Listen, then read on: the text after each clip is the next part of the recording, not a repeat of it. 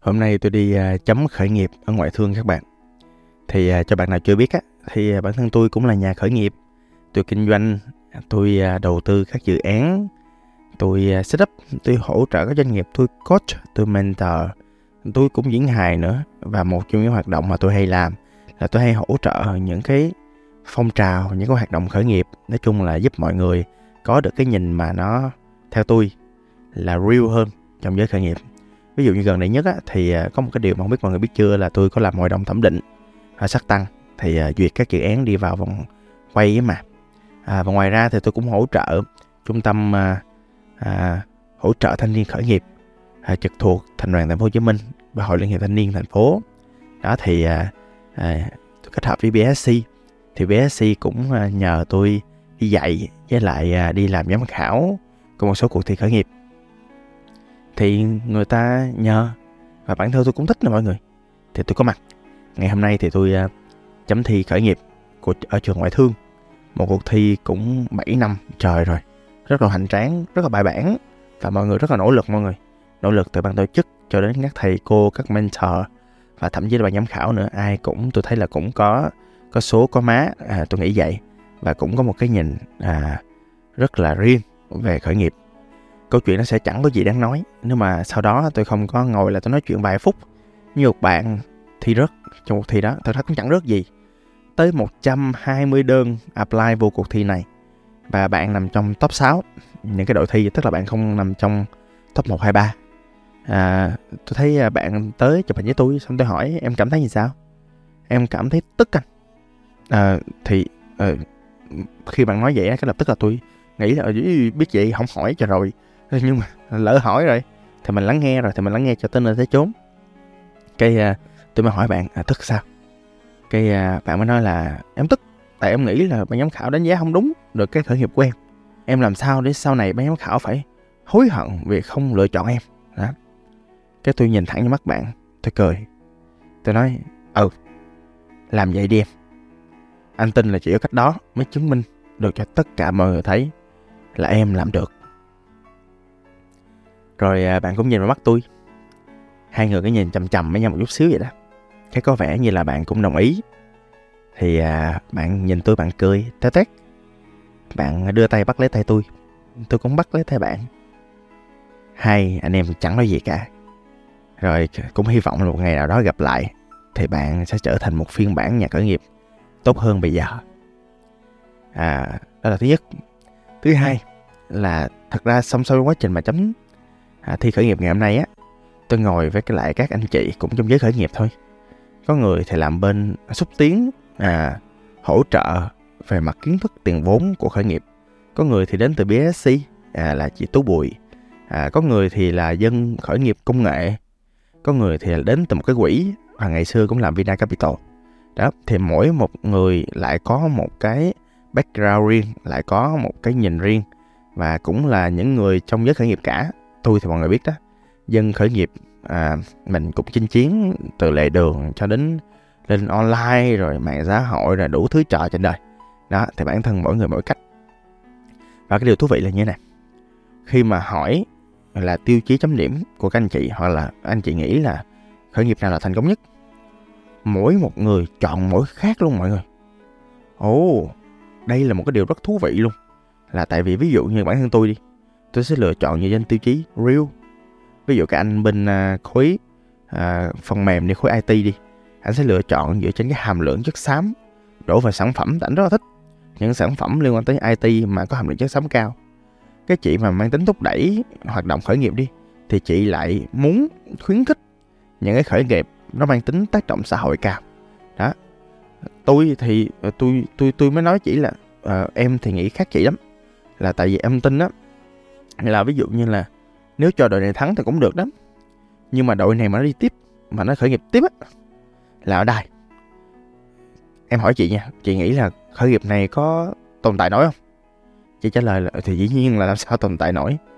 Cái tôi nói vậy thì bản thân mình á là cái người mà cho khán giả và cho các bạn biết chuyện gì thực sự diễn ra ngoài kia em nghĩ là nên tập trung à, với lại cái chuyện là các bạn thật sự có làm được cái này hay không khởi nghiệp mà các bạn làm có được kết quả không?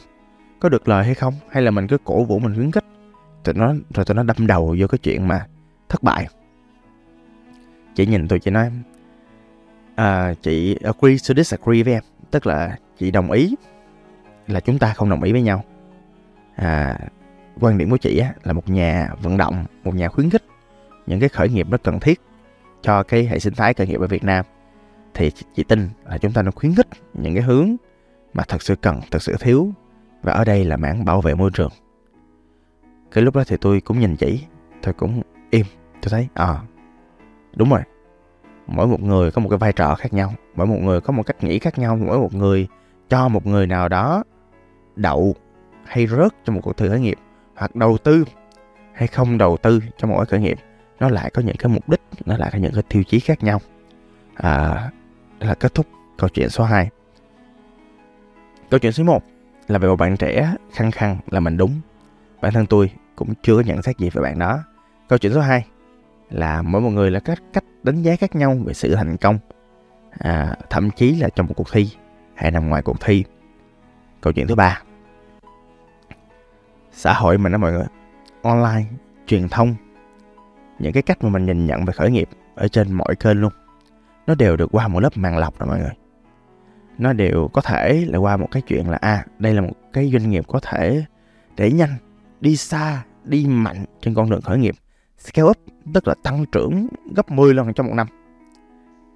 Có nhiều người, có nhiều bạn trẻ bị những cái hình ảnh hình ảnh có thật nha bị những hình ảnh nó làm FOMO, nó làm sai đi cái sự thật là khi mình làm kinh doanh á. Mình phải từ từ thôi, mình tiến từng cái thôi những cái doanh nghiệp X10 á là chỉ có đâu đó 5 tới 10% là những người tạo ra nó còn ở lại tới cuối à, còn lại đi hết. Tại bản thân họ không có đủ năng lực đâu quản lý được cái đó. Nhưng mà vậy điều đó có nghĩa là nó sẽ tốt cho doanh nghiệp đúng không? Có tốt không ta? Nhưng mà có tốt cho cái người chủ không? Là tụi mình đó mọi người. Theo tôi là nó không tốt. Một đứa con mình đứt ruột rẽ ra trừ khi từ đầu á mình đã muốn ok mình đẻ ra mình nuôi nó lớn rồi mình bán nhưng mà theo tôi cũng không có nhiều người như vậy các bạn. Những cái người mà kiểu build to sell á tức là xây dựng để bán đi á thường là những nhà đầu tư thôi chứ không phải là những người chủ những người tạo ra từ giai đoạn ban đầu đâu. Thì khi mà à, những người mà kiểu nhà đầu tư á họ vào họ bán thì họ vui. Nhưng người chủ á thì có vui hay không thì nó còn tùy. Nhưng mà tôi thấy thường là đa số nó không vui. Thường là như vậy. À, vậy thì à, không bị ảnh hưởng bởi những cái tấm gương sáng ở trên truyền hình không bị ảnh hưởng bởi những cái trường hợp làm giàu nhanh ở trên mạng và cũng không bị ảnh hưởng bởi những cuộc thi. Nó vốn mỗi cuộc thi có một cái tiêu chí riêng, có một màn đọc riêng và dĩ nhiên là họ có mục tiêu. Họ có lý do đúng của họ để có những cái màn lọc và có những mục tiêu đó. Nhưng mà rõ ràng, bản thân mình, khởi nghiệp là vì ai các bạn? Khởi nghiệp là vì mình.